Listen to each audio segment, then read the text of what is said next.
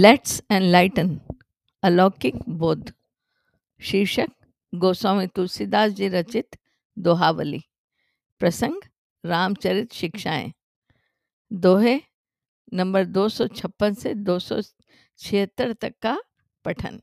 इसमें सर्वप्रथम शीर्षक है, भगवत प्रेम में आसक्ति बाधक है, गृहस्थाश्रम नहीं। उसका दोहा सुनिए, घर कीन्हे घर जात है घर छाड़े घर जाए। घर कीन है, घर जात है, घर छाड़े घर जाए। तुलसी घर बन बीचही राम प्रेम पुर छाई। तुलसी घर बन बीचही राम प्रेम पुर छाई।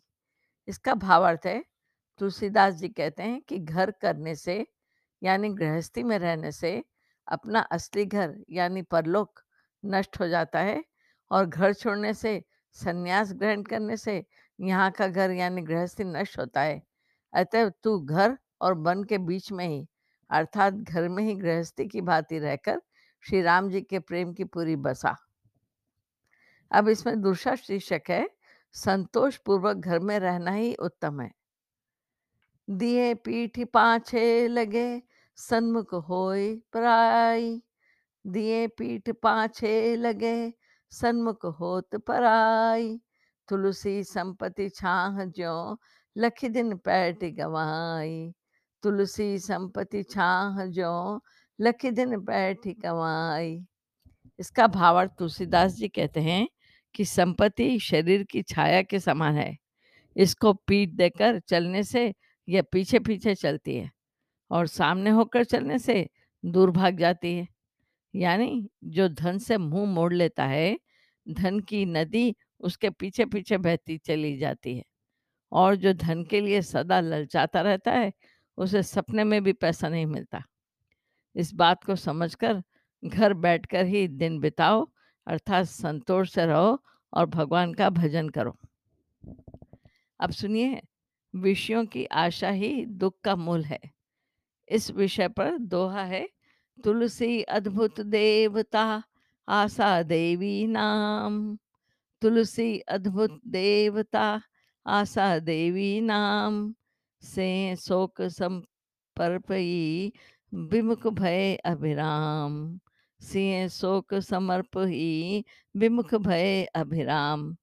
इसका भावार्थ है तुलसीदास जी कहते हैं कि आशा देवी नाम की एक अद्भुत देवी है। यह सेवा करने पर तो शोक यानी दुख देती है और इसके विमुख होने पर सुख मिलता है। आप दूसरा विषय सुनिए, मोह महिमा। सोई सेवर तेई सुवास सेवत, सदा बसंत। सोई सेवर तेई सुवास सेवत, सदा बसंत। तुलसी महिमा मोह की सुनत सराहत संत। तुलसी महिमा मोह की सुनत सराहत संत। इसका भावार्थ है, वही सेमल का पेड़ है और वही तोते हैं। बार बार अनुभव कर चुके हैं कि इसके फूल में, फल में गूदा नहीं होता। तो भी मोहवश बसंत ऋतु आने पर सदा उसी पर मंडराए रहते हैं। चोच मारते हैं, रुई उड़ जाती है और हाथ में कुछ नहीं आता। तो तुलसीदास जी कहते हैं कि इस बात को सुनकर संत लोग भी मोह की महिमा की सराहना करते हैं। अब सुनिए, विषय सुख की हेता। करत न समुझत झूठ गुण, सुनत होत मति रंक करत न समुझत झूठ गुण, सुनत होत मति रंक पारद प्रगट प्रपंचमय, सिद्धि हो नाव कलंक। पारद प्रगट प्रपंचमय, सिद्धि हो नाव कलंक। इसका भावार्थ है बार बार धोखा खाने पर भी विषय मनुष्य विषयों के लिए चेष्टा करते हुए यह नहीं समझते कि इनमें कहीं भी सुख नहीं है।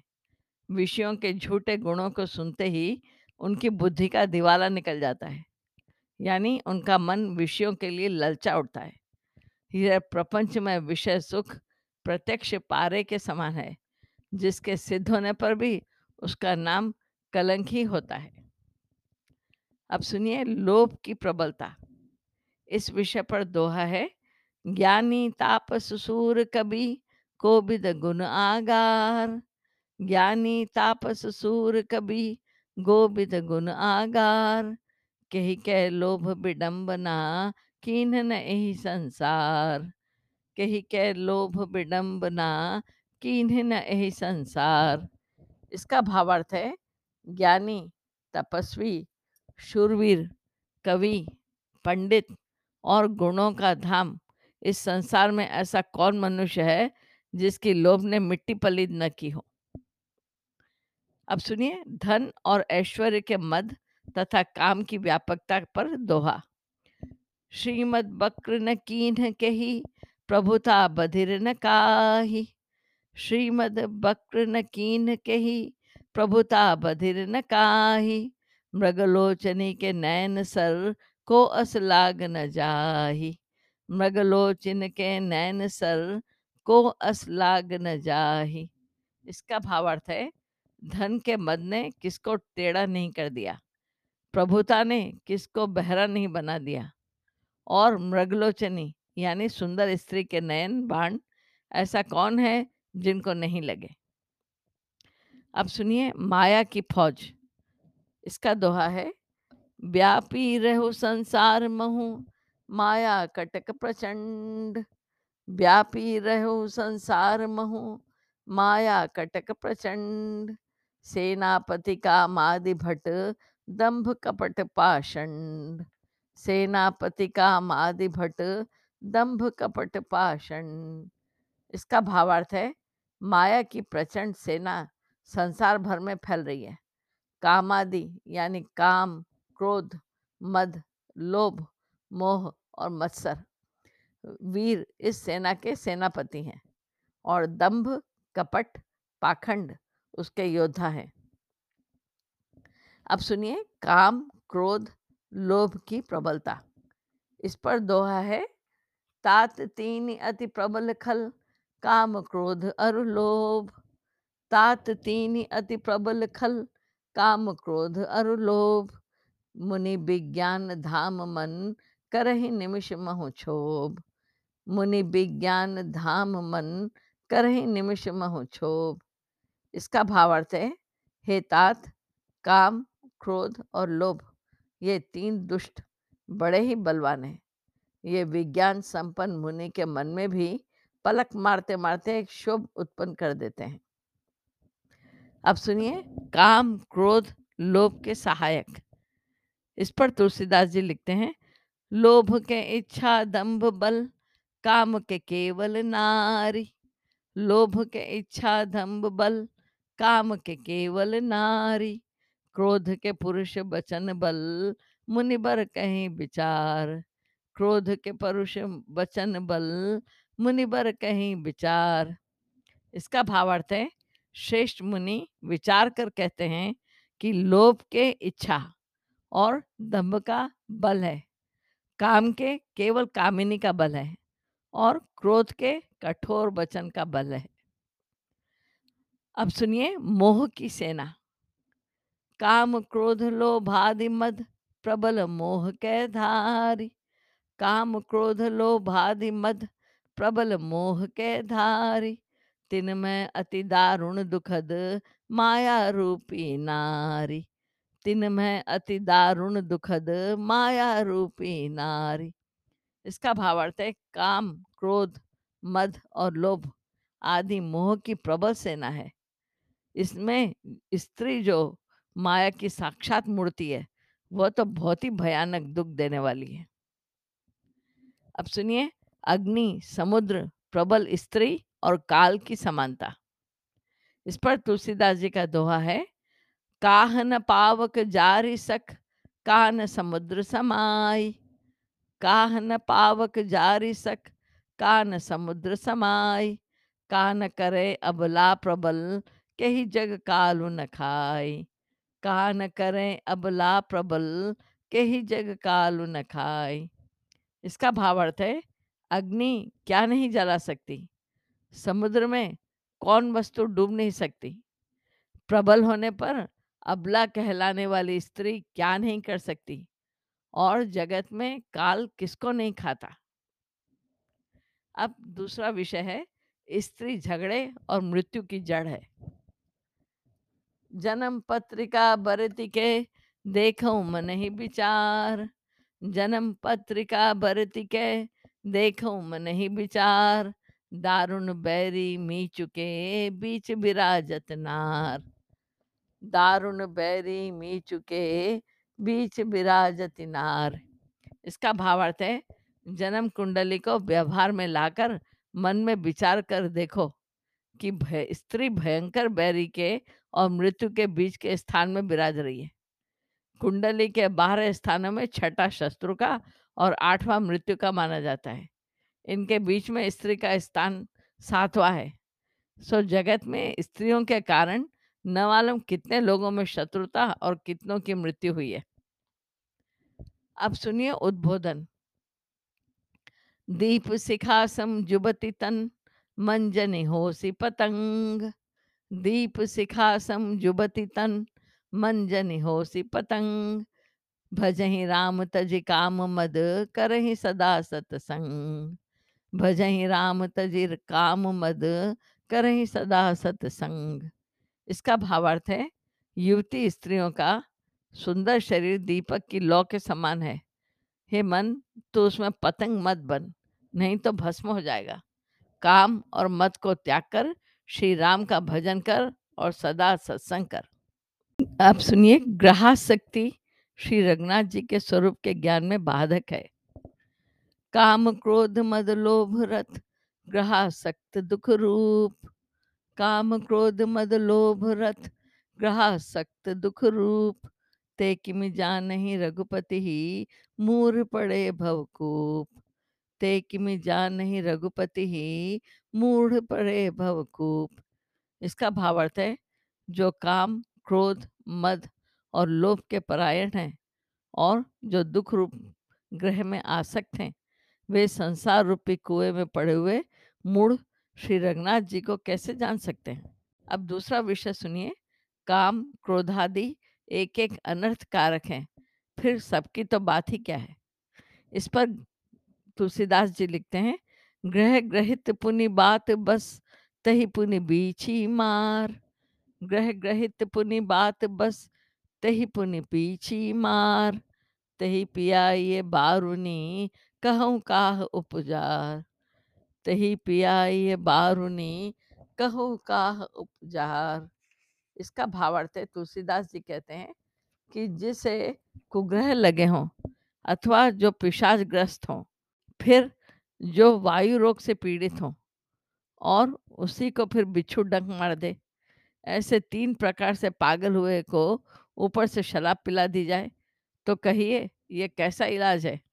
अब सुनिए, किसके मन को शांति नहीं मिलती? इस विषय पर तुलसीदास जी लिखते हैं, ताहि की संपत्ति सगुन शुभ, सपने हुमन विश्राम ताहि की संपत्ति सगुन शुभ, सपने हुमन विश्राम भूत द्रोह रत मोह बस, राम विमुख रति काम। भूत द्रोह रत मोह बस, राम विमुख रति काम। इसका भावार्थ है जो मनुष्य मोह के वशीभूत होकर भूत प्राणियों के द्रोह में तत्पर हैं, श्री राम से विमुख हैं और भोगों में आसक्त हो रहा है। उसको क्या सपने में भी दैवी संपत्ति, शुभ सगुन या चित्त की शांति प्राप्त हो सकती है? अब सुनिए, ज्ञान मार्ग की कठिनता। कहत कठित समुझत कठिन, साधन कठिन विवेक। कहत कठिन, समुझत कठिन, साधत कठिन, विवेक होई घुनाक्षर न्याय जो पुनि प्रत्यूह अनेक। होई घुनाक्षर न्याय जो पुनि प्रत्यूह अनेक। इसका भावार्थ है, ज्ञान कहने यानी समझाने में कठिन है, समझने में कठिन है और साधन करने में भी कठिन है। यदि घुणाक्षर न्याय से घुणाक्षर न्याय क्या होता है उसकी परिभाषा दी गई है कि काठ में जब घुन लग जाता है और उसे काटता है, तब उसमें कई तरह की रेखाएँ बन जाती हैं। संयोग से कोई रेखा अक्षर जैसी बन जाए तो उसे गुणाक्षर कहते हैं। इसी प्रकार बिना प्रयत्न के संयोगवश कोई घटना हो जाए तो उसे गुणाक्षर न्याय कहते हैं। तो तुलसीदास जी कहते हैं, यदि गुणाक्षर न्याय से कहीं ज्ञान प्राप्त भी हो जाए तो फिर उसके बचाए रखने में अनेकों विघ्न आते रहते हैं। तात्पर्य यह है कि कहीं गुरु कृपा से परोक्ष ज्ञान हो ही जाता है तो फिर भी अपरोक्ष तक पहुँचने में बहुत सी बाधाएँ आती हैं।